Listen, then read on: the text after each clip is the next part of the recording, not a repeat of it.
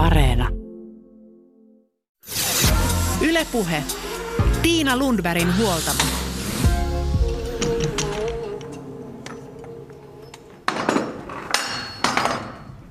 Tervetuloa huoltamolle. Tänään kurkistetaan salimaailmaan. Voimaharjoittelua on pidetty nuorten miesten harrastuksena, kun oikeasti sen tulisi olla keski-ikäisten ja ikääntyvien naisten laji. Näin toteaa yliopiston tutkija dosentti Simon Walker Jyväskylän yliopiston liikuntatieteellisestä tiedekunnasta. Kohta kuullaan miksi nimenomaan naisten pitäisi rynnistää voimaharjoittelun pariin. Ensin tavataan kuitenkin liikunnan ohjaaja ja liikunta-alan yrittäjä Ona Tolppanen. Hänen mottonsa on se, että tehokkainta treeniä on se, mistä tykkää eniten, koska se tulee tehtyä.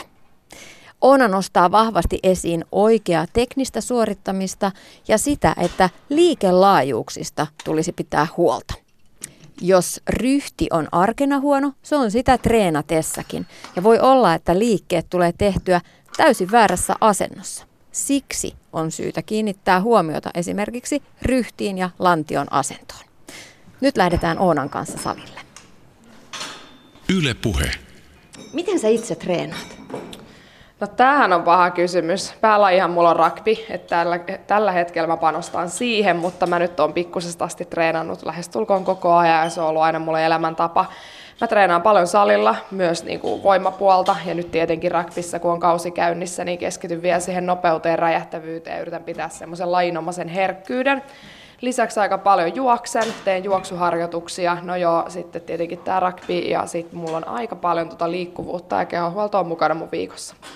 Kuinka monta treeniä sulla on viikossa? No se vaihtelee tosi paljon, riippuen siitä, että onko se esimerkiksi peliviikko vai onko vapaampi viikko. Et mä sanoisin viidestä, maks yhdeksään, mutta nyt mä oon tosi paljon vähentänyt, et en tee enää semmoisia treeniviikkoja, mitä ehkä joskus tein. Et johtuen myös siitä, että mä teen aika pitkiä työpäiviä.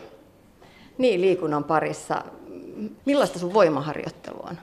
No voimaharjoitteluhan menee vähän sykleissä, eli ennen kautta mä teen ihan niin oikeasti voimavoimaa ja haluan saada niitä mun voimatasoa isommaksi. Mutta mitä enemmän mennään sitten kauteen, niin halutaan tietenkin räjähtävämmäksi sitä nopeusvoimaa ja sitä herkkyyttä hakea ja tavallaan myös kestovoimaa. Eli ne voimalajit menee vähän sen mukaan, miten kausi menee. Eli kaikkihan yleensä lähtee sieltä perusvoimasta ja sitten vasta lajin mukaan, että riippuen mikä sun laji on, niin sitten sä lähdet tekemään muuta voimaa. Millainen on sun keskivartalotreeni? No mä vaihtelen tosi paljon. Et mä teen, pitäisi, ihmisten pitäisi tajuta se, että keskivartalo ei ole vaan istumaan nousu, vaan että meidän keskivartalo, keskivartalon lihaksetkin koostuu erilaisista. Että pitäisi ymmärtää se fysiologia, jotta me treenataan mahdollisimman monipuolisesti keskivartaloa. Ja sitten kun mietitään myös, että ei aina riitä se, että sä vaan junttaat niitä toistoja, vaan sun pitäisi sitä hallintaa ja semmoista taattista voimaa myös treenata keskivartaloa. Eli mä vaihan aika paljon erityyppisiä harjoitteita sen mukaan, että miten, että mä haluan kehittää mahdollisimman monipuolisesti mun keskivartaloa, koska sen senhän pitää tavallaan kaikki liike, mitä sä teet, niin keskivartalo kannattelee sua. Et jos sulla ei ole hallussa se keskivartalo, sä et osaa hallita, vaikka se tuottaisikin sieltä ihan hyvin voimaa, niin se ei riitä. No mikä on sun suosikki liike keskivartalotreenissä? No varmaan toastbaarit, eli roikkuen, no yritetään, nostetaan sieltä tota, varpaat, varpaat tuonne tankoon, tai sitten erilaiset linkkarit, erilaiset lankut, mä tykkään tosi paljon tehdä taljoissa erilaisia nostoja, missä tulee lisää painoa vielä vatsoihin ja tämän tyyppiset jutut. Kuinka paljon sä sitten kiinnität huomiota ruokavalioon esimerkiksi? No tosi paljon, että mä syön tosi terveellisesti, monipuolisesti. Että se vähän niin kuin, ehkä oma akilleen kantapää on se, että miten kiireisten työpäivien aikana saa syötyä kunnolla. Että sit mulla käykin niin, että mä en syön illalla eniten. Mutta se pitää tavallaan tiedostaa, että mikä se sun työ on. Että, että jos sä et pysty syömään vaikka isoa lounasta, niin sit sun pitää syödä myöhemmin se määrä. Että mitä enemmän me liikutaan, se enemmän me syödään. Ja ihmisen suurin ongelma onkin se, että ne syö liian vähän, eikä harvemmin se on liikaa, mitä ne syö. No sitten vielä yksi henkilökohtainen kysymys. Kun puhutaan liikunta-alasta, niin ulkonäkö on yksi asia, joka nousee tosi vahvasti esille. Miten sä suhtaudut ulkonäköpaineisiin? No tämä on semmoinen, mistä me voitaisiin keskustella sun kanssa niin kuin viikkotolkulla, koska tänä päivänä tämä on mun mielestä erittäin tärkeä juttu. Silloin kun mä oon ollut nuori tyttö ja mullakin mä oon aina liikkunut, ollut aina semmoinen urheilullinen vartalo, Ja omaa kotoa on tullut hyvin semmoinen vahva kasvatus myös siihen, että, että se on sen takia se sun kroppa ton näköinen, kun se on vahva ja sä pystyt tekemään sillä asioita. Nykypäivänä se menee siihen, että me halutaan vaan se keho näyttämään joltain, mutta me ei välttämättä mietitä sitä, että no se liikunta muokkaa sitä ja sä tarvit vahvat reidit, jotta sä jaksat juosta tai tämmöisiä asioita, että mun mielestä niin kuin lasten kasvatuksessakin ei pitäisi kommentoida sitä ulkonäköä, että on isot tai pienet reidet tai timmit reidet tai löysät reidet, vaan sitä, että mitä niillä pystyy tehdä, että se menisi se ulkonäön ulkonäöstä puhuminen enemmän siihen tekemiseen. Et mun mielestä nykypäivänä katsotaan ihan liikaa sitä, miltä näytetään, eikä mietitä sitä, että mihin se keho on luotu, mitä me voidaan sillä oikeasti tehdä.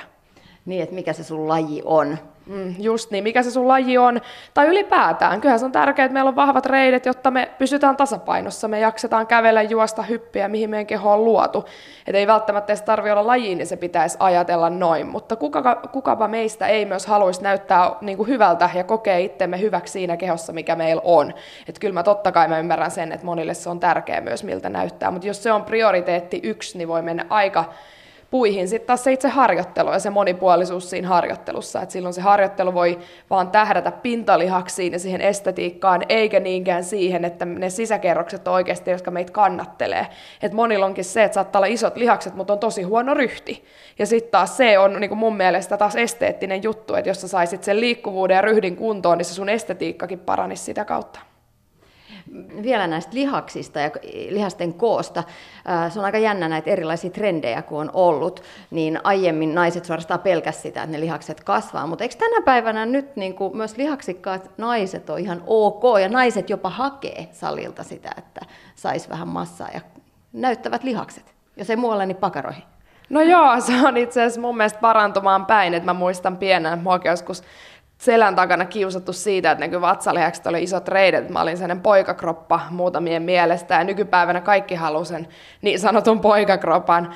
Mutta tota, en mä tiedä, toi on ehkä tommonen nyt tämän hetken juttu, ja mun mielestä se onkin kiva, että naiset haluaa olla vahvoja ja tavallaan tehdä kehostaan niin vahva kuin vaan mahdollista, mutta eihän semmoinen ylilihasten ihannointikaan, ei semmoistakaan mun mielestä vielä ole, että kyllä silti monilla naisilla on edelleen se huoli, että se on ihan kiva, että jos se pakaralihas kehittyy, mutta sitten jos tulisikin käsiin, niin se olisikin jo kauhea juttu, että tämmöistä paljon taas sitten näkee, että me halutaan vaan, että ne tietyt lihakset sieltä kehosta kehittyy, mutta tiettyjä ei haluta ollenkaan, että sä voi päättää, kun sä treenat monipuolisesti, monipuolisesti, että jokaisella meistä on vähän keho ottaa eri tavalla vastaan sitä treeniä. Osalla kehittyy reidet tosi nopeasti, osalla pakarat, osalla saattaa olla selkälihakset, osalla käsivarret, että me kehitytään vähän eri tavalla kaikki.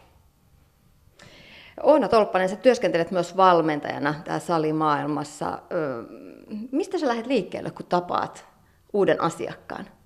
No pitkälti mä haluan tutustua siihen, että kuka hän on ihmisenä, että minkä takia hän on ylipäätään hakeutunut valmennukseen, mitkä on ne tavoitteet, mikä on se lähtötaso, onko siellä niin kuin mentaalipuolella jotain, mikä vaatisi niin kuin vielä enemmän muutosta, onko siellä joku fyysinen loukkaantuminen, kuntoutus takana, että mikä se oikeasti ihmisellä on se, että miksi se haluaa tulla valmennukseen tai mitä se haluaa saavuttaa sillä liikunnalla, koska sit, jos sitä ei tiedä, niin sitten se on hirveän vaikea auttaa ketään. Että oikeastaan se on se, mitä mä lähden selvittää. Ja sitten toki mä haluan nähdä kaikki asiakkaat kasvotusten, perehtyy niiden kehoon, mikä siellä toimii, mikä ei niin hyvin toimi, suurimmalla osalla ilmenee aina jotain, että on ollut selkäkipu, on niskahartiaongelmia, on polvikipuja, tämän tyyppisiä, niin mikä sen on aiheuttanut, että lähdetään niin oikeasti kokonaisvaltaisesti selvittää sitä kehoa, että mikä siinä on. Mutta samalla se, että keltä ihmiseltä ei voi yhtäkkiä vaatia, että jos hän on liikkunut kaksi kertaa viikossa tai ei ollenkaan, että yhtäkkiä pitäisi viisi kertaa viikossa liikkua, niin pitää tietää, että mitä se ihmisen normiarki on, mitä hän tekee työkseen, onko hänellä perhettä, matkustaako hän paljon työn puolesta, tämmöisiä asioita, että pystytään edes miettimään, että mikä on järkevä siihen valmennukseen, mikä, se, mikä on järkevä treenimäärä ja minkälaista treeniä pitäisi harrastaa. Mitkä on sitten tärkeimpiä pointteja, jos aloittelija lähtee salille? No jos just salille aloittelija lähtee, niin tärkein on se, että oikeasti testataan alkuun, että mikä on sen henkilön liikkuvuus ja mikä on sen kehon hallinta tasapaino, koordinaatio, tämän tyyppiset jutut. Jokainen liike vaatii liikkuvuutta. Jos sulla ei tarpeeksi liikkuvuutta, niin hirveän moni liikkeistä menee tosi väärin. Ja sitten jos siihen otetaan painot mukaan, ne liikkeet menee väärin, niin silloin yleensä tulee se, me rasitetaan väärin. Varmaan niin kuin niveliä, eikä aina mene se liike sinne lihaksille, millä se tavallaan pitäisi tehdä. Sitten taas toisaalta, jos sulla ei ole hirveästi tasapainoa, koordinaatio, kehonhallintaa, niin sun on hirveän vaikea tehdä vaikeampia liikeratoja. Niin mä lähtisin pitkälti testaamaan ensin noita ja sitten kehittämään tavallaan niitä ja katsoa, että minkä tasoiset lihaskuntoliikkeet voi ottaa semmoiselle treenaajalle, kello on vaikka vielä puutteita liikkuvuudessa, puutteita vielä siellä koordinaatiossa ja kehonhallinnassa. Liikkuvuus. Millaisissa liikkeissä esimerkiksi yleisesti näkyy se, että, että liikkuvuus on vähän heikohko? No siis ihmisillähän näkee liikkuvuuden heikkouden esimerkiksi tuon niin olka, olkapään liikkuvuuden, rintarangan liikkuvuuden, yleensä ihan jo seisoma-asennosta. Et jos hartia on pitkälti taittunut eteenpäin, niin sen näkee jo, että rintalihas kiristää ja olkapää ei pääse kiertyä tavallaan taakse niin kuin sen pitäisi. Meillä on olkapäässä pallonivel, sen käden kuuluisi pyöri ympäri.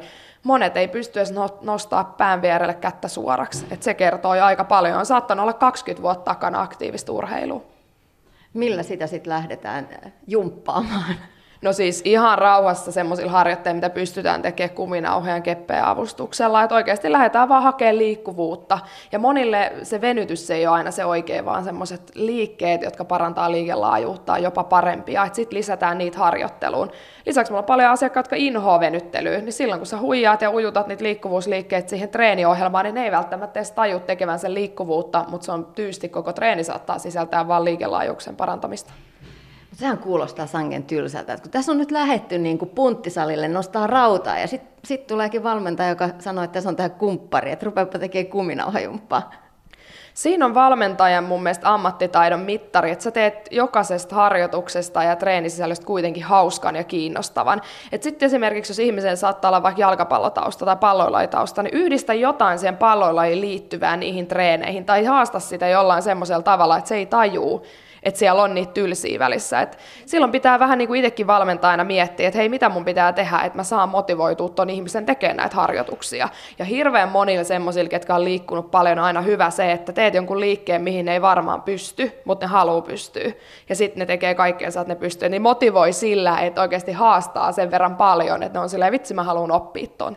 Tai sitten joku, joka ei ikinä tehnyt mitään, niin siitä voi oikeasti se, että sä kannustat ja se tekee semmoisia asioita, mitä moni semmoinen, joka on monta vuotta liikkunut ei pystykään, koska niillä on niin jumissa paikat, että osa, osa ihan aloittelijoista, niin niiden liikkuvuus saadaan tosi nopeasti hyvään jamaan. Et Tämä on niin henkilökohtaista tavallaan. Jokainen asiakas on erilainen. Sun pitää vähän mentaalipeliä pelaa myös jokaisen kanssa. Että kenen kanssa sopii millainen tyyli. Niin kuin, että mun pitää olla tietenkin valmentajana oma persoona, mutta mun pitää antaa erilaisia niin kannustusta, mutta myös semmoisia porkkanoita ja motivaatioiskuja, että millä ne ihmiset saadaan niin tekemään niitä oikeita asioita heille. Mm, punttisalimaailma, tämä salimaailma voi myös aloittelijan näkökulmasta näyttää sangen pelottavalta ja siellä vaan ne hyväkuntoiset timmis olevat ihmiset ja personal trainerit jumppaa. Kehtaako ollenkaan tulla? Mitä sä sanoisit tällaiselle ihmiselle, Oona Tolppanen? No siis mä just olen keskustellut tästä asiasta tosi paljon, koska jos ihminen ilmoittautuu kitaratunnille, ei se mieti sitä, että se ei voi mennä kitaratunnille, koska se ei osaa soittaa. Sehän menee sinne kitaratunnille sen takia, että se oppii soittamaan. Jostain syystä me ajatellaan, että salille voi mennä vasta silloin, kun sä osaat käydä salilla. Minkä takia? Sen takiahan sä sinne meet, että sä opit käymään siellä. Ja kun sä otat vielä itselle sen ohjaajan sieltä, niin sehän opettaa sua, mitä siellä tehdään. Ja mulla on paljon treenejä, missä me ei käytetä yhden yhtään salilaitetta. Eli me tehdään paljon vapailla painoilla, oman kehon painoilla, jotka on moni tosi paljon vaativempia liikkeitä kuin itse niissä salilaitteissa. Et salilaitteethan on helpot siitä, että jokainen voi yksin opetella, koska ne on yleensä aika helpot oppia, että mitä niissä tehdään. Et kaikki muu harjoittelusta on oikeasti aika paljon haastavampaa. Mutta salille tullaan oppimaan ihan samalla tavalla, kun sä menet tanssitunnille oppimaan tai mihin tahansa urheilulajiin. Et jokaisen pitäisi ottaa sellainen asenne, että ei ne muut ihmiset katso siellä, että osaat sä tehdä vai et. Me kaikki ollaan täällä omien tavallaan tavoitteiden takia harjoittelemassa erilaisia asioita. Et ei, se, ei sun täydy olla pro kun sä aloitat jonkun. Että noin kun jos puhuttaisiin aina, niin en mäkään uskaltaisi mennä ikinä sit soittaa vaikka nokkahuiluun, koska mä en osaa sitä yhtään. Mutta jos mä haluan oppia, niin kyllähän mulla pitää uskaltautua sinne mennä harjoittelemaan. Niin ja siinä on se harha, mikä me kaikilla on, että kaikki katsoo mua, että kun mä en osaa. Joo, toi on mun mielestä hassua, koska en mä ainakaan niinku itse kiinnitä, jos mä treenaan, niin mihinkään mun huomiota kuin siihen, että meneekö mun itse ne liikkeet oikein ja meneekö ne perille, että se vaatii jo se oma treeni niin paljon keskittymistä. Ja sitten taas, jos joku katsoo, niin mitä sitten? Tavallaan, että sitten hän voi katsoa. Ja usein ihmiset ei välttämättä katso sitä, että teet se liikkeen oikein, vaan ne saattaa katsoa, että vau, mikä toi liike on, että hei, mä haluan itsekin ottaa sen. Et paljon salilla kävijät hän katsoo liikkeitä, mitä muut tekee ja lisää niitä omaa ohjelmaansa. Sä sanoit tuon äsken, että hyvin yksilöllisesti pitää lähteä liikkeelle, jos lähtee tekemään saliohjelmaa. Mitkä on kuitenkin sellaisia aika perusliikkeitä, jotka kannattaa aloittelijan ottaa siinä aluksi haltuun omaan salirepertuaarinsa? Tämä on tosi paha kysymys just sen takia, kun ei ikinä tiedä ihmisen lähtötasoa, mitä hän on tehnyt aiemmin. Et ei oikein ole semmoista perus perussalitreeniä, mistä aloittaa, mutta jos mä aloittaisin, niin ihan lämmittelyn jälkeen lähtisin availemaan kepillä liikelaajuuksia kuntoon kropassa. Ja sen jälkeen lähtisin tekemään ihan niin kuin oman kehon painon kyykkyjä eri suuntiin. Erilaisia keskivartalohallintaa vaativia liikkeitä. Ihan perus niin kuin punnerrukset, tämmöiset voi harjoitella ihan seinää vasten, penkkiä vasten, käsipainoilla ja siitä siirtyy punnerruksiin. Soutuliikkeet on tosi hyvät, varsinkin jos tehdään toimistotyötä, niskahartia seutu tosi jumissa, lavat on semmoista, mitkä on pakko saada liikkeelle. Lapapunnerrus aktivoi tosi hyvin lapoja ehkä tämän tyyppisillä mä lähtisin niin kuin sit liikenteeseen, mutta niin kuin mä sanoin, hirveän vaikea sanoa mitään yleistä, koska mitään yleistä ei ole olemassakaan, että meistä jokainen on niin oma yksilönsä, että joltain onnistuu heti kaikki ja on paljon vahvuus, erilaisia vahvuuksia, mutta sitten on taas paljon semmoista, mikä vaatii ihan hirveästi tekemistä. Että kyllä niin kuin jokainen on yksilö. Palataan taas siihen keskivartalotreeniin, koska se on aika monella akilleen kantapää. Ja toisaalta kaikki haluaisi saada keskivartalon kuntoon, ja toki se on myös niin kuin terveydellisestikin tosi hyvä juttu, jos, jos olisi siellä keskivartalospito. Millaisin konsteen keskivartalotreenistä olisi jotenkin rakennettu sen kivan, että se ei olisi aina yhtä ärsyttävää ja tuskallista, ja oh, onko tämäkin pakko tehdä? No mun mielestä tähänkin hauskaa se, että mulla oli yksi asia, koska inhos yli kaiken keskivartalotreeniin, mutta se sanoi, että sen on pakko sitä tehdä. No mä suunnittelin sen ohjelman, ja jälkeen se kysyi multa, että miksi täällä ei yhtään keskivartaloliikettä. Sitten voi sanoa, että siellä oli aika monta keskivartaliikettä, eli ujuttaa semmoisia kokonaisvaltaisia liikkeitä, mitkä vaatii koko kehoa, mutta ne on pääsääntöisesti myös sitä keskivartalon treenaamista. Eli tekee erilaisia liikkeitä, missä ei tajuu myöskään, että tekee sitä keskivartaloa. Keskivartalo osallistuu lähestulkoon kaikkiin liikkeisiin. Ei sitä viku, välttämättä ei edes tarvitse tehdä jotain, joka pelkästään ottaa sinne keskivartaloon. Se tekee monipuolisesti liikkeitä, jossa se on niin kuin ihan tosi tärkeässä osassa siinä liikkeessä, kun sitä tehdään. No kuinka pitkiä sarjoja sit pitäisi tehdä, jos lähtee tekemään tällaisia punnerruksia ja muita, vaikka oman kehon paino, painoilla ekaksi niitä liikkeitä tai kepeillä? No tässä on taas just se, että sehän riippuu sit tavoitteesta vähän mitä voimalla treenataan, mutta ihan peruspuntilla kävijät tekee aika varmasti perusvoimaa, niin se on semmoista 10-12 sarjaa kolme kertaa, mutta sitten taas jos haluaa vähän parantaa sitä kynnystä ja tehdä enemmän semmoista kestovoimaa, niin sitten voi sinne 50-20 toistoon nostaa jo sen harjoittelun, mutta uskon, että perussellalle kävellä sen 10-12 toistoa on aika hyvä.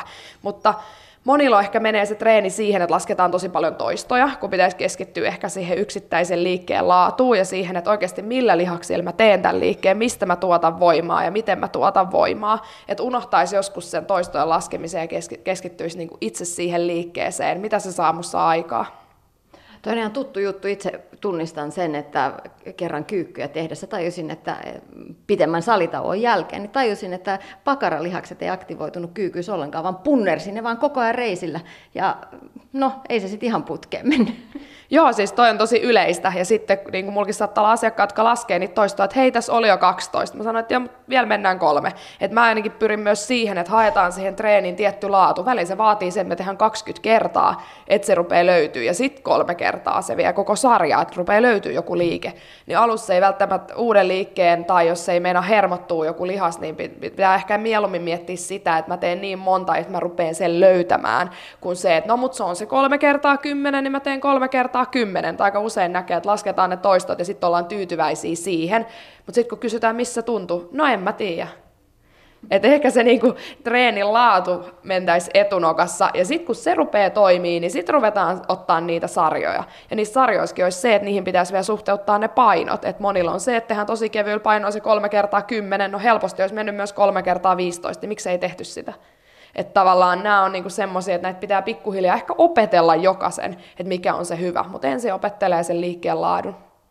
Niin ja se on myös semmoista asenteen muutosta ja ajattelutavan muutosta myös, mikä liittyy just siihen salitreeniin ja näihin sarjojen jaksotuksiin ja sarjojen pituuksiin liittyy myös näihin treenitrendeihin, että muista itsekin, kun jossain vaiheessa naiset kävi salilla tekemässä rasvan polttoa ja sitten tehtiin aina se 20 toistoa.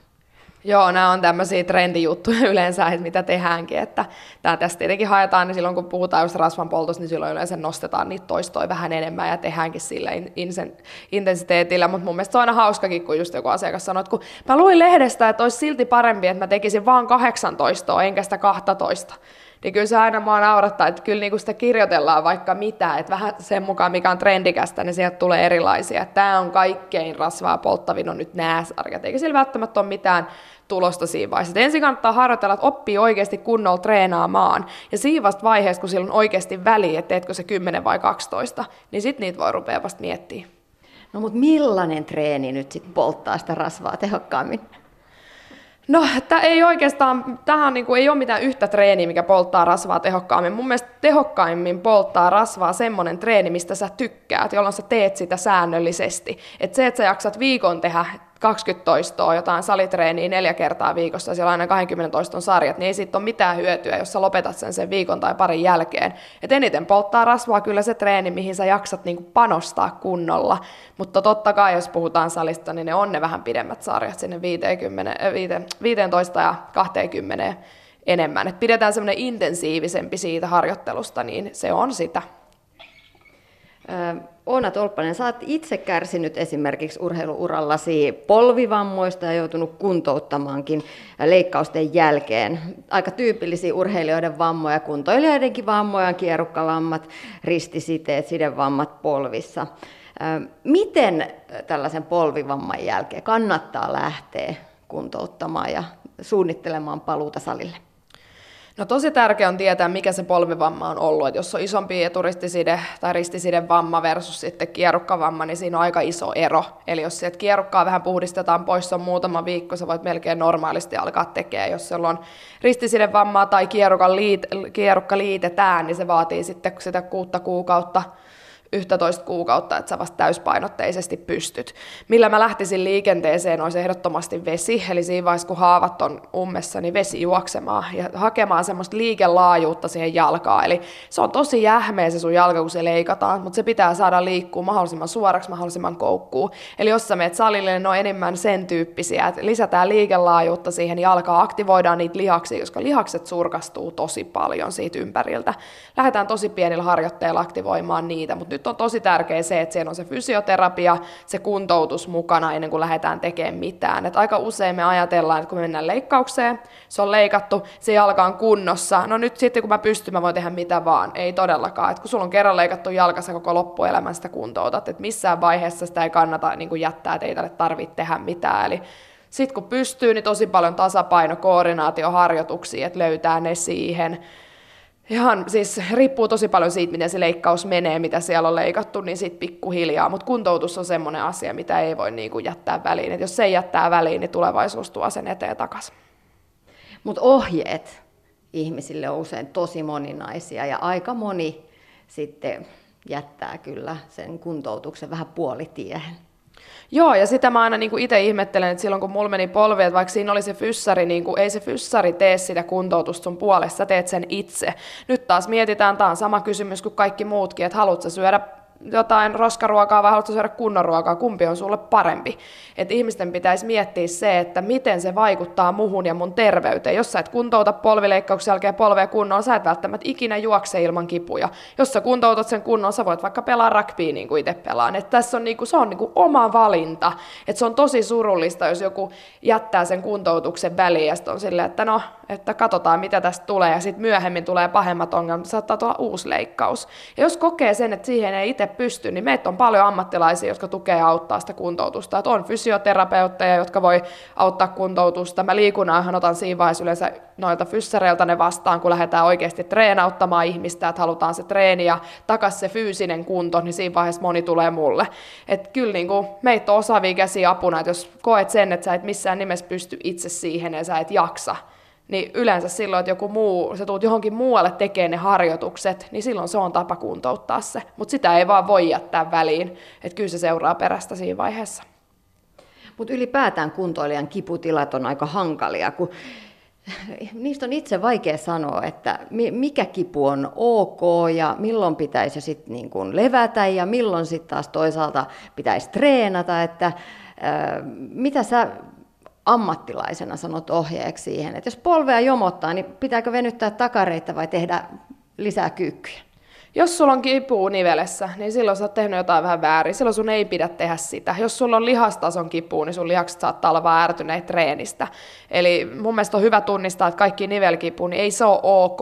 Se voi johtua siis siitä, että sulla on tosi kireet lihakset. Että sit kannattaa tehdä liikkuvuusjuttuja. Mutta kipu vastaan ei kyllä kannata niin kuin, treenata, varsinkaan kun kyse on terveysliikkujasta. Et kilpaurheilupuolella sitä valitettavasti joudutaan tehdä, kun on iso kisat, kisat tulossa ja muuta, niin sitä vähän niin kuin siedetään sitä kipua. Mutta silloin kun sä oot terveysliikkuja, niin ei kannata. Eli siinä vaiheessa sinne voi tulla paljon pahempaa ongelmaa sinne, on se sitten olkapää tai polvi tai selkä tai joku muu. Et kyllä se kipu on aina ilmoitus jostain, että joku siellä on pielessä. Et kyllä se pitäisi huomioida sillä, että ei se pelkkä purana ole se, mitä kannattaa välttämättä ottaa, vaan siellä saattaa olla pitkäaikaisesti tehty vaikka väärin liikeratoja. Kyykky on ollut aina vähän notkolla selällä, alaselkä on rasittunut. Siinä on voinut tulla välilevy-tyrää pullistumaan, mitä sä et muuten tee, mutta sun saattaa olla vihlovaa kipua siellä selkärangassa.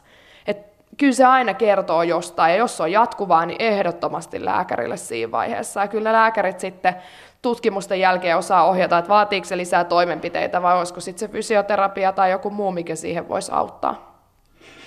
Niska- ja hartiaseuduthan meillä aika monilla toimistotyöläisillä jomottelee. Jo kolmekymppisestä lähtien ihmisillä on niska- ja hartiaseudun vaivoja.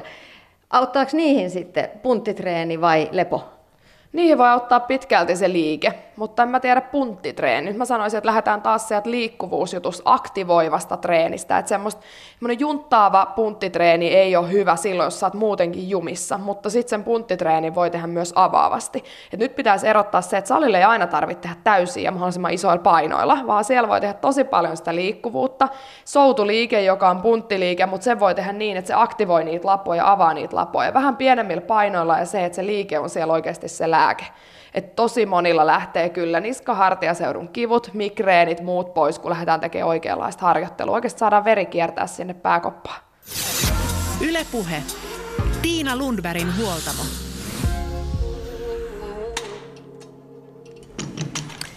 Näin totesi liikunnan ohjaaja, myös TV-ohjelman Safirina tunnettu Oona Tolppanen. Miksi sitten kannattaa käydä salilla? Yliopiston tutkija ja dosentti Simon Walker herättelee seuraavaksi todella salitreenin merkityksestä. Punttitreeni keskiässä on sijoitus tulevaisuuteen. Yle Puhe. Itse asiassa niin kuin alussa mä en, mä en nostaisi yksi elämänvaihe tärkeämpää kuin, kuin muut. Minusta se voimaharjoittelun harrastaminen on, on, on tärkeä liikuntatapa läpi elämä. Uh, mutta jos me halutaan perustella, minkä takia keski-ikäiset pitäisi harrastaa voimaharjoittelua. Siinä on muutamia syitä. Aloitetaan naisilla. Kolmekymppisen jälkeen on, on lihaskato, mikä tapahtuu pikkuhiljaa, mutta sitten vaihdevuosien jälkeen tämä lihaksen katoa on aika dramaattinen. Eli siinä on kääntöpiste. Ja sitten se laskee reilusti sen jälkeen suunnilleen noin puolitoista prosenttia per vuosi lähtee keskiään jälkeen. Ja toki hormonivaikutukset ja muutokset vaiden vuosien esimerkiksi niin estrogeenin toimintaan vaikuttaa tähän. Mutta naisilla se ei ole vain, että lihasmassa lähtee. Se on myös niin kuin lihaksen laatu.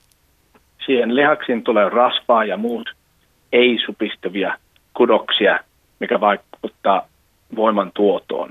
Eli periaatteessa voi olla niin kuin se sama lihasmassa kuin nuorempana, mutta se ei tuottaa samanlainen voimaa. Ja se tietysti vaikuttaa toimintakykyyn. Paidavuodet myös vaikuttaa kokonaisrasvan massa, mikä on mahdollisesti myös vaikutukset sydän- ja verisuonitautiin tulevaisuuteen. ja voimaharjoittelu on, on siinä mielessä niin kuin se paras liikuntatapa vaikuttaa kehon koostumukseen. Eli lisätä lihasmassaa sekä vähentää rasvamassaa.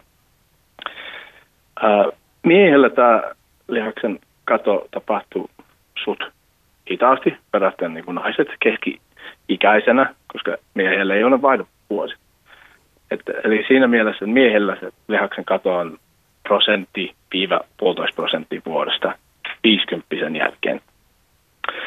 Jos mietitään toimintakyvystä, ää, maksimivoima ää, ja erityisesti nopeusvoima lähtee 3 prosenttia per vuosi keski-iän jälkeen. Ja toi on todella niin kuin, vaikuttava tekijä, tasapaino eläkeikäisenä esimerkkinä. Ää, ja siellä oli mielenkiintoinen tutkimus, ää, 2012 tehty tutkimus Booth YM, ää, ja niitä 80 joilla oli voimaharjoittelutaustaa läpi elämää, heidän nopeusvoima oli yhtään sama kuin 55-vuotiaat, jotka eivät harrasta lainkaan liikuntaa. Eli periaatteessa että niinku 80 oli 25 vuotta nuorempi. Se ei kestä niinku, niitä muutoksia ja vaikuttavia muutoksia ei kestä niinku kauan. Meidän, meidän tutkimuksen mukaan että on se, että neljä kuukauden aikana me pystyy nostamaan maksimivoima parikymmentä prosenttia. Eli jos voima lähtee puolitoista prosenttia, sä oot niinku periaatteessa 15 vuotta nuorempi eh, neljä kuukauden voimaharjoittelusta.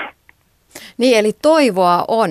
Mutta toi on kyllä oikeasti aika hurja, hurja tämä naisten lihaskato ja nimenomaan sit sen lihaksen laadun muut, muuttuminen. Eli nyt kannattaisi jo kolmi-nelikymppisenä aloittaa se voimaharjoittelu, jotta siitä tulisi arkipäivää sitten vaihdevuosien jälkeen. Nimenomaan suosittelisin kyllä, kyllä näin. Ja, ja ihan vain niin kuin silmällä, kun, kun mä katson meidän yliopistosalissa on reilusti enemmän naisväkeä harrastamaan voimaharjoittelua kuin 10-15 vuotta sitten. Ja se on, se on erittäin niin kuin hyvä, hyvä asia, että myös niin kuin parikymppisestä eteenpäin, eli läpi aikuisiät, naiset harrastavat ja pitää yllä voima ja lihasmassa ja lihaslaatu. Millaista sen voimaharjoittelun sit pitäisi olla, jotta se olisi terveydellisesti hyväksi, jotta siitä saataisiin hyötyjä? Uh, hyvä, kysymys. Sanoisin, että jos ei harrasta juuri mitään, kaikenlaista voimaharjoittelua on niin hyödyllistä. Eli se, jos lähtökohta on nolla, jos se vaan niin tekee jotain salilla, se on niin kuin hyödyllistä. Mutta jos halutaan olla niin tai halutaan tehdä tehokas ää, voimaharjoittelu, se pitäisi tuottaa jonkin verran niin kuin väsymystä. Eli jos me olisi mitattu sun maksimivoimataso ennen harjoitus ja sitten mitataan uudestaan se harjoitussession jälkeen, sun maksimivoimataso pitäisi niin tippua. Eli se pitäisi aiheuttaa joku väsymystä. Mutta jos puhutaan tota, se yksilö tarpeesta ja mitä niin kuin hän pitäisi tehdä, se on, se on tietysti aika vaikea yleistä, koska jokaisella on omat tarpeet ja sen tietysti niin kuin se valmentaja tai, tai personal trainer tai joku voisi niitä niin kuin katsoa ja ottaa huomioon. Uh, mutta jos mä antaisin yleisneuvot niin kuin keski-ikäiselle tai uh, ikääntyneille ihmisille, sanoisin, että koko keho voimaharjoittelu on suositeltava, erityisesti jalkojen liikettä, esimerkiksi jalkaprassi, jalkakyky, suorittaa 2-4 sarja per liike, 8-12 toistua per sarja ja 1-2 minuuttia lepo sarjojen välissä. Suosittelisin, että suorittaa eksentrinen eli se laskuvaihe hitaasti, kontrolloidusti, mutta sitten se konsentrinen vaihe, eli se nostovaihe, pitäisi tehdä mahdollisimman nopea. Sitä tuo niitä niitä nopeusvoimamuutoksia, koska se hermosto oppi, miten aktivoidaan lihaksia maksimaalisesti. Sitten se myös lisätä lihasmassaa ja laskee rasvan massa, koska se kokonaisvolyymi, eli se, se kuorma, mitä sä nostat, on, on sut korkea. Eli tavallaan samassa paketissa saat muutamia erilaista muutoksia hermolihasjärjestelmään. Kuinka monta kertaa viikossa sit pitäisi treenata, että siitä on hyötyä tutkimusten mukaan? Hy- hyvä kysymys. Muutama vuotta sitten suoritettiin yksi tutkimus, mikä oli opetuskulttuuriministeri rahoittama tutkimus juuri etsimään tätä, tätä vastausta. Ja se näyttää siltä, että jos olet aloittelija ja haluat vain nostaa voimaa ja lihasmassaa, jos teet koko vartalo voimaharjoittelu kerran viikossa, se näköjään on niin kuin riittävästi, ainakin se ensimmäinen puolen vuoden aikana. Ja on, on muut tutkimusnäytteet, joka tukee tätä, että siinä ei ole suuria eroja kerran tai kaksi tai kolme kertaa viikossa, jos aloitat harrastamaan voimaharjoittelua. Sama pätee myös muutokset äh, kolesterolin arvoihin tai äh, verensokeriin. Voimaharjoittelu sinä, sinänsä hyötyy semmoiset, jolla on kohennettu arvoja, riippumatta sen voimaharjoittelufrekvenssi. Ainoa niin kuin, poikkeus tähän on, on rasvan massan lähtöä. Eli jos haluat pudota rasvaa, se näyttää siltä, että pitäisi harrastaa muutama kerta viikossa. Me saatiin sellaiset tulokset, että se ryhmä, joka harjoitteli kolme kertaa viikossa, sai, sai aikaiseksi enemmän rasvan pudoutumista kuin ne, jotka, sa, jotka harjoitteli niin kuin kerran viikossa vaan. Mutta jo kerran viikossa tehty treeni parantaa sitä lihaskuntoa. Parantaa kyllä alussa. Sitten sen puolen vuoden jälkeen tai ensimmäinen vuoden jälkeen varmasti pitäisi niin kuin, käydä säännöllisempää. Ja nykyinen suositukset ovat, liikuntasuositukset siis on, on kaksi kertaa viikossa ja se on aika hyvä niin kompromissi, että se vielä, se vielä kehittää. Just silloin, kun nämä muutokset tapahtuu hidastamaan puolen vuoden jälkeen, jos lisäät sitä, sitä toista ä, treenisessio per viikko, sekin niin kuin, vielä vie se seuraava askel tavallaan. Yliopiston tutkija dosentti Simo Walker. Millainen merkitys tutkimusten mukaan on keskiään voimaharjoittelulla fyysisen toimintakyvyn näkökulmasta? Taas mielenkiintoista kysymys. Ähm, sanoisin, että jos olet terveenä, normaalipainoinen, ilman sairausta, itse asiassa se ei välttämättä näkyy heti, että toimintakyky parantaisi, vaikka sä harrastat voimaharjoittelua. Meillä on erilaisia kliinisen, kliinisen testejä, mikä mittaa toimintakykyä, mutta keski-ikäiset yleensä suorittavat niin kuin, niitä testejä niin sanotusti täydellisesti. Ne saadaan täydet pisteet. Mut mitä, mitä teet, kun sä harrastat voimaharjoittelu keski-ikäisenä? Sä, sä, sä investoit sun tulevaisuuteen. Se on tavallaan sama kuin jos sä pistät nyt sun säästörahat rahastoon. Ei se nyt välttämättä tuo voittoa, parikymmentä vuoden päästä se tuo varmasti sitä voittoa.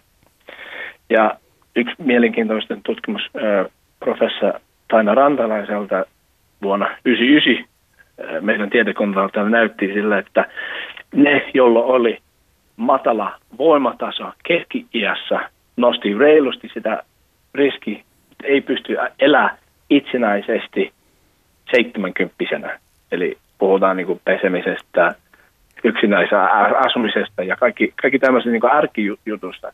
Eli se jo heijasti 50 70 että mikä tulee. Eli, eli se on tosi tärkeää niin harrastaa voimaharjoittelua varsinkin keski-iässä, mutta se ei välttämättä näy heti toimintakyky-testeissä. Nostaisi myös niin esiin se, se mahdollisuus, että, että tulevaisuudessa on, on, tulee myös niitä sairauksia, missä ne hoidot vaikuttavat lihasmassaan, esimerkiksi syöpää. Ja muistetaan, että jos, jos lihasmassa lähtee noin prosentti per vuosi keski-iän jälkeen, jos, jos olet niin sairaalassa sängyllä, lihasmassa lähtee 3-4 prosenttia per päivä. Eli monessa niitä syöpähoidot dramaattisesti laskee lihasmassa ja sitten kuolevaisuusriski, jos on jo matala lihasmassa, kasvaa. Joten taas olisi niin hyvä panostaa nuorena keski että on voima, on lihasmassa, jotta jos jotain tulee tulevaisuudessa, sulla on niin se varaa palautua niistä hoidosta. Tämä on Simo Walker tosi hyvää herättelyä meille kaikille. Eli siis mun jumppavalmentajan kommentti siinä, kun ähkittiin kyykkytreeniä ja oltiin tuskissaan. Ja hän sanoi, että ponnistakaa, ponnistakaa. Ne on ne lihakset, millä mummona sitten nousette ylös, kun olette kaatuneet. Niin piti nimenomaan paikkansa. Kyllä, juuri, juuri niin. Maailma paranee puhumalla. Näin totesi dosentti Simo Walker Jyväskylän yliopiston liikuntatieteellisestä tiedekunnasta. Seuraavaksi luvassa on konkreettista duunia salilla liikunnanohjaaja Oona Tolppasen kanssa. Oona Tolppa, nyt me ollaan tässä salitilassa, punaiset kiiltelevät laitteet. Näyttää jo vähän siltä, että ei enää kaikille edes tiedä, että mitä pitäisi tehdä. Sä äsken puhuit siitä, että ihmisten pitäisi kiinnittää huomiota, salilla pitäisi kiinnittää huomiota ja siihen ryhtiin. Miltä sitä näyttää? No siis tärkein ehkä siinä on se, että miten kiinnittää ryhti on se, että miten me seistään. jos sä nyt otat normaalin seisoma-asennon siitä, ihan semmoinen, mikä sulle tuntuu semmoiset perusseisoma-asennolta, laitat kädet sinne vartalon vierelle, niin mä pystyn heti lähteä huomaamaan, että sulla on aika kireä täältä rintalihassa. Eli se johtuu siitä, että sen takia, että sun nyt on hartia edestä, niin mä näen sen jo siitä. Yleensä mä katson edestä myös sitä, että onko sun toinen hartia korkeammalla kuin toinen ehkä ihan pientä. Sä oot varmaan oikea kätinen. Voisin kuvitella, että teet paljon oikealla asiat, kun se on kirempi sul kuin vasen. Eli sen näkee täältä sun sekä selän puolelta, mutta myös tuosta edestä, että se on korkeammalla. Eli joka suunnasta pitää yleensä lähteä katsoa. Tästä vähän näkee, että tämä koko lapa oikealla puolella on sul koholla. Ja nyt sen takia me katsotaan tämä, koska jos me lähdetään, lähteä, lähdetään tekemään liikkeitä, niin varmaan ymmärrät, että silloinhan sä teet niitä liikkeitä niin, että toi sun lapa nousee. Joo, ja ihan rehellisesti voin kertoa, että mulla on ollut vähän ongelmia tämän oikean hartiaseudun kanssa. Ja se näkyy jo heti päälle päin. Joo, siis toi on just semmonen, että ensimmäisen mä haluan lähteä katsoa noi, koska noihan kertoo suoraan yleensä siitä ongelmista, kun mä näen sun kehon, että mitä siellä on. Ja sitten lähdetään vielä katsoa tuolta toi sun lantio, eli nyt jos menet sen takas siihen seisoma-asentoon, otat vähän sinne nyrkkien väli, just noin, näkee, että sä pidät polvia tosi paljon lukossa. Ja minkä takia me ei saataisi pitää polvia lukossa, on se, ettei se nivel pääse sieltä kulumaan. Eli semmoinen pieni ilma reikä sinne niin, että sulla on pieni pehmeys polvissa, suojaa tosi paljon sun polviniveliä. Eli nämä on ehkä ne asiat, mitä kannattaa lähteä katsoa ennen kuin ruvetaan treenaamaan, koska sit se asento, missä sä seisot normaalisti, niin sitten se saattaa olla se, millä sä myös treenaat. Ja tästä suoraan tästä asennosta näkee, että mitä ongelmia liiallinen saliharjoittelu väärin tekniikoja voisi sulle aiheuttaa. Eli sulla voisi olla oikeassa olkapäässä ongelmat, sulla voisi helposti saattaa kipeytyä nyt polvet, koska sä teet tota, että sä viet nivelet lukkoon. Plus, että tänä päivänä, kun esimerkiksi toimistoissa suositaan näitä moottoroituja pöytiä ja jengi seisoo, siellä itsekin seison aika paljon ja aina polvet lukossa. Kuinka paljon pitäisi kiinnittää ihan tuommoisessa arkisessa työssä, jos, jos pystyy? Sehän on tosi hyvä, että välillä pystyy seisoo siellä tietokoneen äärellä, mutta kuinka paljon siinä pitäisi kiinnittää huomioon sitten tähän seisonta-asentoon? No siis tosi paljon, koska nyt kun sulla on polvet lukossa, sähän seisot nivelillä, mutta millä meidän pitäisi seistä on lihakset. Moni seisoo polvet lukossa myös sen takia, että ei tarvitsisi aktivoida keskivartaloa, että voidaan roikottaa vatsaa vähän etupuolella, on paine on alaselässä ja sitten ihmetellään, kun seisoma-asento kipeyttää alaselän. Eli toi polvien lukkosuus pitäisi saada joustavaksi, että jos mä tästä vaikka sua vähän tuuppaisin, niin sä et kaatuisi mihinkään. Jos sä oot nivelet lukossa, niin sähän kaatuisit saman tien. Eli semmoinen joustava asento, että jos tulee pieni vaikka sä oot seisot tuossa jalkakäytävällä ja joku kävelee vähän sua päin, niin sä et kaadu mihinkään. Et se olisi ryhdikäs, kannatteleva asento, jolloin sä hallitset itse sun lihaksilla ja sä seisot lihaksilla eikä niiden nivelten varassa. Et jos sä oot nyt polvet lukossa ja lähdet kääntää siitä vartaloa, niin sul koko ajan hankaa siellä nivel yhteen ja sä voit aiheuttaa siljokulmaa polviin. Oona, kuinka paljon näitä pitäisi näitä polvia niin koukistaa? Tähän vähän, ihan rehellisesti sanon, niin tuntuu ehkä pikkusen niin luonnottomalta seisoa tälleen polvet koukussa se tuntuu alussa, mutta se on ihan niinku muutama milli niin, että sulla on vaan semmoinen asento, että jos mä vähän sua tönin, niin sä et lähde mihinkään, että sulla on vahva asento. Ei niin, että saat polvet koukussa ja susta tuntuu tyhmältä, vaan ihan semmoinen pieni jousto, mutta sä saat sen silläkin, että sä lähdet ottaa keskivartalon haltuun. Jos sulla on polvet lukossa, hirveän vaikea saada keskivartalon haltuun. Eli tässä on nyt moni tekijä. Siellä pitäisi olla lavat vähän hallussa, että se hartia olisi takana, keskivartalos pieni pito ja sitten semmoinen pehmeys polviin, ei koukkua. No hartiaseutu. Millaisin liikkeen sitten voi lähteä sitä omaa hartiaseutuaan kehittämään, jos se on tälleen jumissa ja epätasapainossa ja vinossa?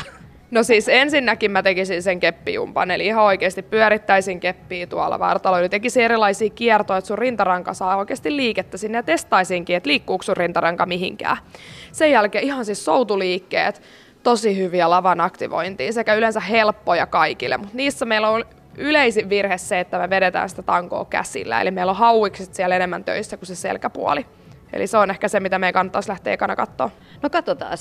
Tässä on tämä soutulaite. Eli vähän pidät taas jalat koukussa, nappaat sieltä tangosta kiinni, vedät sen tangon sieltä niin, että saat selän suoraksi. Sitten sä voit ihan vähän mennä taaksepäin, niin että polvet on taas pehmeänä, mutta ei ihan suorana. Selkähän ei periaatteessa liiku mihinkään, eli sä pysyt ihan siinä 90 asteen kulmassa. Mutta tanko lähtee taaksepäin sit kun lavat lähtee sitä vetää. Eli kun lavat lähtee takana vetää ja tuolta puristuu oikein yhteen. Eli jos mä laitan käden sun lapojen väliin, niin sä pystyt tuntemaan, että se sieltä pitäisi puristua. Ja sen mukana ne hauikset ja käsivarret tekee töitä. Eli se on oikeastaan se, mitä pitäisi lähteä tekemään. Ja kyynärpää johtaa liikettä koko ajan sinne taakse. Joka kerta, kun tuot tango eteen, sä voit jopa tuntea pikkusen venytyksen selässä, mutta sitten se pitää supistaa niin, että se oikeasti tulee sinne lavoilta. Miltä se tuntuu? Onhan se vaikea saada tuntua se liike siellä, siellä tota, lapojen välissä. Et huomaa, että varmaan vähän jotain jumin tyyppistä hommaa siellä on. On, ja siis leveä selkälihas, joka tulee täältä sun kainon alta, se on periaatteessa se lihas, joka sen tekee, plus on siellä epäkäs ja moni muukin pienempi lihas mukana. Mutta siinä olisi tärkeää, että se veto löytyy, niin sen pystyy havainnoimaan noin, että joku kaveri laittaa sen käden sinne lapojen väliin, että oikeasti liikkuuko ne lavat taaksepäin. Tämä on tosi helppo toteuttaa vaikka kuminauhallakin, kahvakuminauha tai joku, että rupeaa löytää sitä liikerataa sinne selkään. Et jos sel- selässä ja lavoissa ei tapahdu mitään liikettä, niin sitten menee liike kyllä pieleen. Katsotaan vielä sit muutama liike Oona täällä salilla, kun kerran, kerran ollaan. Niin tota, nykyään suosit aika paljon tällaisia koko kehoa aktivoivia liikkeitä, niin kuin kyykky tai joku maastaveto. Millainen on hyvän kyykyn tekniikka? No hyvä kyykkytekniikka on myös aika henkilökohtainen silleen, että jos sulla on tosi jumissa jalat, niin silloin se tarkoittaa sitä, että sun pitää ottaa aika paljon syvempi asento siihen kyykkyyn. Missään nimessä lähtisi ottaa painoja, tekisin sen oman kehon painolla. Osalle parempi kyykky on niin, että se lähdetään tekemään niin, että yritetään työntää pylly mahdollisimman taakse ja istua penkille ja tehdä sieltä penkiltä se ylös, jolloin ihminen rupeaa luottaa siihen, että siellä pakaroilla on myös paino. Eli monilla on painopiste vaan siellä päkiällä, jolloin se menee pelkästään etureidelle, mutta heti kun me saadaan sinne painopiste tasaisesti jalkapohjalle niin, että se on myös kanta päällä, niin silloin me aktivoidaan sitä pakaraa. Ja selkä erittäin tärkeä. Sen selän suoruus tulee siitä, että se keskivartalo on siellä kyykyssä hallussa. No entäs sitten se maastaveto? Maastavedossa on hirveästi eri vaihtoehtoja. Monille se saattaa sopia yhden jalan maastaveto siitä, että jalkojen välillä saattaa olla tosi paljon puolieroa. Toinen jalka on tosi paljon vahvempi kuin toinen. Ja sitten taas saattaa olla se hyvä, että siihen saa tasapainon mukaan. Eli yhden jalan maastaveto suorin jaloin voi olla semmoinen, mitä kannattaa lähteä ihan kevyesti tekemään, vaikka ilman painoakin ihan tasapainoliikkeenä perusmaastaveto on aika raskas selälle, jos se tekniikka ei ole hallussa. Et moni yrittää nostaa sitä pyöreillä selällä ja siinä tulee sit tosi paljon selän kannalta ongelmia. Eli sekin on moninivel liike, jos osallistuu tosi moni lihas. Siellä on etureidet, pakarat vahvana. Siellä on tosi vahva keskivartalo, myös selkä osallistuu siihen selän pitkä tojenta. Et, et se on iso liikerata lähtisin tekemään sitä eka ihan kepillä, plus sitten varjoimaan noihin yhden jalan maastavetoon suoraan, suoraan tota, maastavetoon sekä sitten esimerkiksi sumo maastavetoon. Siinä on tosi paljon erilaisia vaihtoehtoja, mitä voi lähteä tekemään sen mukaan, että kuinka toiminnalliseksi myös sen liikkeen haluaa. Yhden jalan maastaveto, millainen se on? mietit vaakaa, niin se on vähän kuin vaaka, mutta kädet on siellä edessä. Siinä pitää vaan miettiä, että selkä on ihan suorana. Monilla kun on käsipainot käsissä, niin ajattelee vaan, että se käsipaino pitää saada mahdollisimman lähellä lattiaa, mutta selkähän pitää olla suorassa. Eli vasta sitten, kun sun rintakehä tulee alemmas, niin silloin se käsikin menee alemmas. Eli siinä pitäisi pysyä semmoinen vaaka-asento koko ajan, mutta kädet on edessä, eli ne ei tarvitse tulla siinä sivuille. Siinä tulee iso pitkä venytys tuonne tukijalan takareita ja pakaraa, ja sieltä venytyksestä sä lähdet tuottaa voimaa aina, kun sä nouset ylös. Mutta tosi hallintaa, tasapainoa, koordinaatio vaativa liike, mutta tämä on myös vahva keskivartaloliike, eli jos ei tykkää keskivartaloliikkeestä, niin suosittelen tätä myös silloin. Oona Tolppanen, mitkä muut liikkeet sitten, jos puhutaan tällaisia niin koko keho kuormittavista liikkeistä, että jos haluaa vähän saada niin monta kärpästä yhdellä iskulla, niin olisi hyvä ottaa mukaan oma ohjelma? No siis mä ehkä tekisin yhdistelmäliikkeitä, missä yhdistetään vaikka kyykky ja soutu. Sä teet sen taljassa tai muussa. Aina kun sä tuut kyykystä ylös, sä teet siinä samalla soudun. Sulla saattaa olla joku askelkyykky pystypunnerus. Eli ihmiset ehkä ajattelee, että aina pitää tehdä se yksi liike kerrallaan ja sitten vasta tehdä jotain muuta. Mutta jos sä yhdistät kaksi liikettä, niin sä saatkin aika hyvän. Voi ottaa maasta vedon ja sitten kun sä oot aina ylhäältä takaisin alas, teet kulmasoudun. Eli sä saat intensiivisemmän ja monipuolisemman harjoituksen myös siitä, että sä yhdistelet erilaisia liikkeitä keskenään, niin se on itse asiassa aika mukavaa. Ja hirveän moni ei tykkää salista sen takia, että ne ei tykkää näistä perusliikkeistä. Niin kenenkään ei tarvitse tehdä kyykkyä, kenenkään ei tarvitse tehdä maastavetoa tai penkkipunnerusta, vaan voi tehdä ihan jotain varjoita. Et esimerkiksi penkkipunneruksesta mä paljon varjoin asiakkaalle sitä, että se tehdään käsipainoilla, yksi käsi kerrallaan niin, että jalat on ilmassa ja siinä saattaa olla vatsalihasliike samalla. Eli viedään aina yhtä aikaa kättä, kun ristikkäisesti alkaa alas. Ja ne edes ajattelee, että hei, tässä on tämä sama liike, mikä on penkkipunneruksessa, kun se tehdään ihan eri tavalla. Ja sitä paitsi, nyt kun mä kuuntelen sua Oona, niin mun rupeaa niin raksuttelee päässä ja oikeasti tuntuu hyvältä, että se, että kun, kun ihmiset vanhenee, heille koko ajan sanotaan, että pitäisi käydä salilla, että lihaskuntoa, lihaskuntoa, lihaskuntoa. Mutta jos ei kiinnosta pätkääkään se salitreeni, niin sitä voi tehdä myös monella eri tavalla. Voi ehdottomasti. Mulla on paljon asiakkaita, jotka ei käy salilla, niin treenit suunnitellaan kotiin tai ulos semmoisille paikoille, missä niillä on esimerkiksi ulkotreenipaikkoja. nykyään onneksi meidän valtio ja kunnat haluaa investoida näihin liikuntapaikkoihin. Tuolla on hirveä määrä ilmaisia treenipuistoja. Siellä on tosi paljon semmoisia, että sun ei tarvitse salilla käydä ollenkaan oikeasti, jos sä haluat tehdä niitä. Mutta myöskään sitä salia ei kannata pelkää. Se saattaa olla tila, missä sä voit testata sun harjoittelua ilman, että sun täytyisi tehdä yhtään semmoista perusperussaliliikettä. Et munkaan omassa harjoittelussa ei aina välttämättä saa tuolla yhtään semmoista saliliikettä, mitä ihmiset ehkä mieltää tämmöisiksi saliliikkeiksi. Oona Tolppanen, millaisia salitrendejä nyt tällä hetkellä on ilmoilla?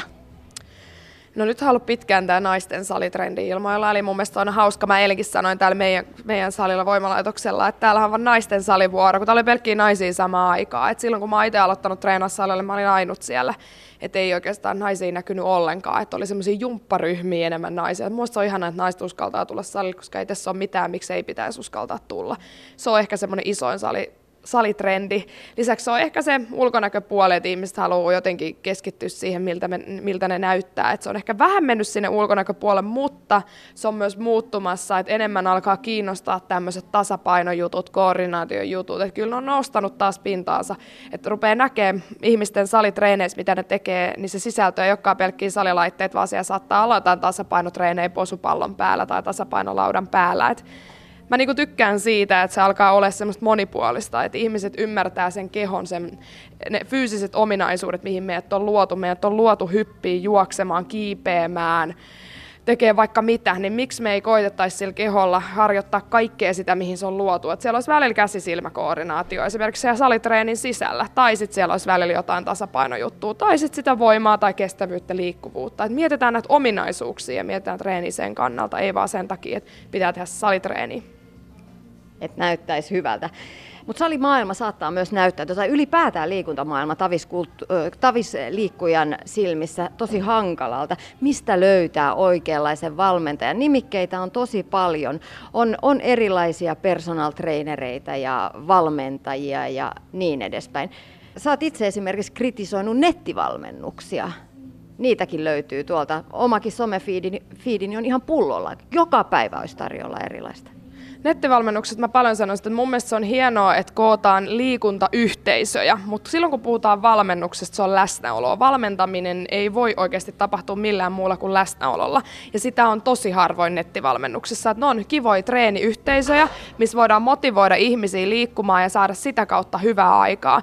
Mutta se läsnäolo sieltä puuttuu ja silloin se sana valmennus ei oikein kuulu siihen. Ja sitten kun puhutaan vielä henkilökohtaisuudesta, nyt kun me ollaan sunkin käyty läpi tätä sun kehoa ja muutenkin mitä kaikkea kaikkea se tavallaan läsnäolo ja henkilökohtaisuus oikeasti pitää sisältää, niin netin välityksellä se vaatisi 360 kameroita, sun pitäisi koko ajan kuvata sitä sun asiakasta, sun pitäisi olla koko ajan siihen yhteydessä. Eihän sulla olisi mitään muuta saumaa kuin ottaa maksimissaan 10 asiakasta, koska ei kellään riittäisi resursseja pitää sitä määrää yhteyttä ja tsekata, miten ne treenit menee. Usein myös on paljon mentaalipuolella asioita, että joku saattaa hakeutua valmennukseen oikeasti sen takia, että sitä on kiusattu koko ikänsä ja se haluaa tulla jonnekin, missä se saa kehuja. Että on tämänkin tyyppisiä. On ihan huippuurheilijoita, jotka tulee tänne parantaa fysiikkaa, mutta on semmoisia ihmisiä, kelle sä oot se tsemppari, ketä sille ei ole ikinä ollut. Niin sitä sä et tavallaan ikinä pysty sen netin välitykseen saamaan. Mutta sitten taas, jos sä saat löydä tuommoisen hyvän yhteisön, niin mikä ettei. Mutta nettihan myös pullollaan ihan täynnä ilmaisia valmennuksia, ilmaisia tämmöisiä treeniohjelmia. Et usein ne nettivalmennuksethan on ohjelma, joka menee kaikille. Se sama ohjelma tekee 10 000 ihmistä, jos ne ostaa sen. Että sehän ei ole sulle itselle henkilökohtaisesti räätälöity. Että se on kiva, jos se motivoi ihmisiä liikkumaan, mutta siinä vaiheessa, kun siinä puhutaan henkilökohtaisesta valmennuksesta, niin se on vähän ihmisten kustannuksella huijaamista, suoraan sanoen. Niin, ja moni tarvitsee valmentajaa myös siihen motivoimiseen ja siihen, että käydään yhdessä läpi sitä omaa, niin kuin sä sanoit alussa, että sitä taustaa, että miksi sä haluat tehdä tätä. Ja se on se syy, miksi siellä sit salilla pysyykin. Niin, siis se on pitkälti se syy. Ja sitten mun mielestä tärkeää on myös se, että kun me nähdään asiakas, niin meidän ei ole tarkoitus tehdä siitä riippuvainen meidän palvelu. Et vaikka jokainen tekee työtä ja se on kaikille bisnes, niin terveys ei voi aina olla bisnes. Et siinä pitää myös miettiä sitä ihmistä ja sen hyvinvointia, että sulle ei voi mennä se rahankiilto silmissä edelle tässä asiassa.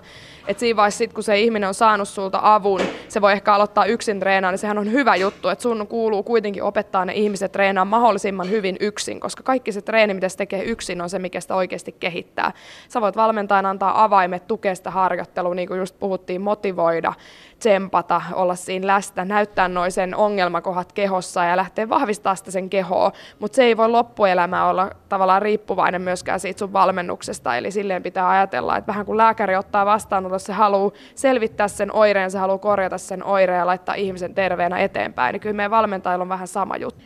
Oona Tolppanen, mitä te sitten asiantuntijoiden valmentajien kesken puhutte esimerkiksi just tästä hyvin laajasta koulutuskentästä, että personal traineriksi voi kouluttautua viikonloppukurssilla?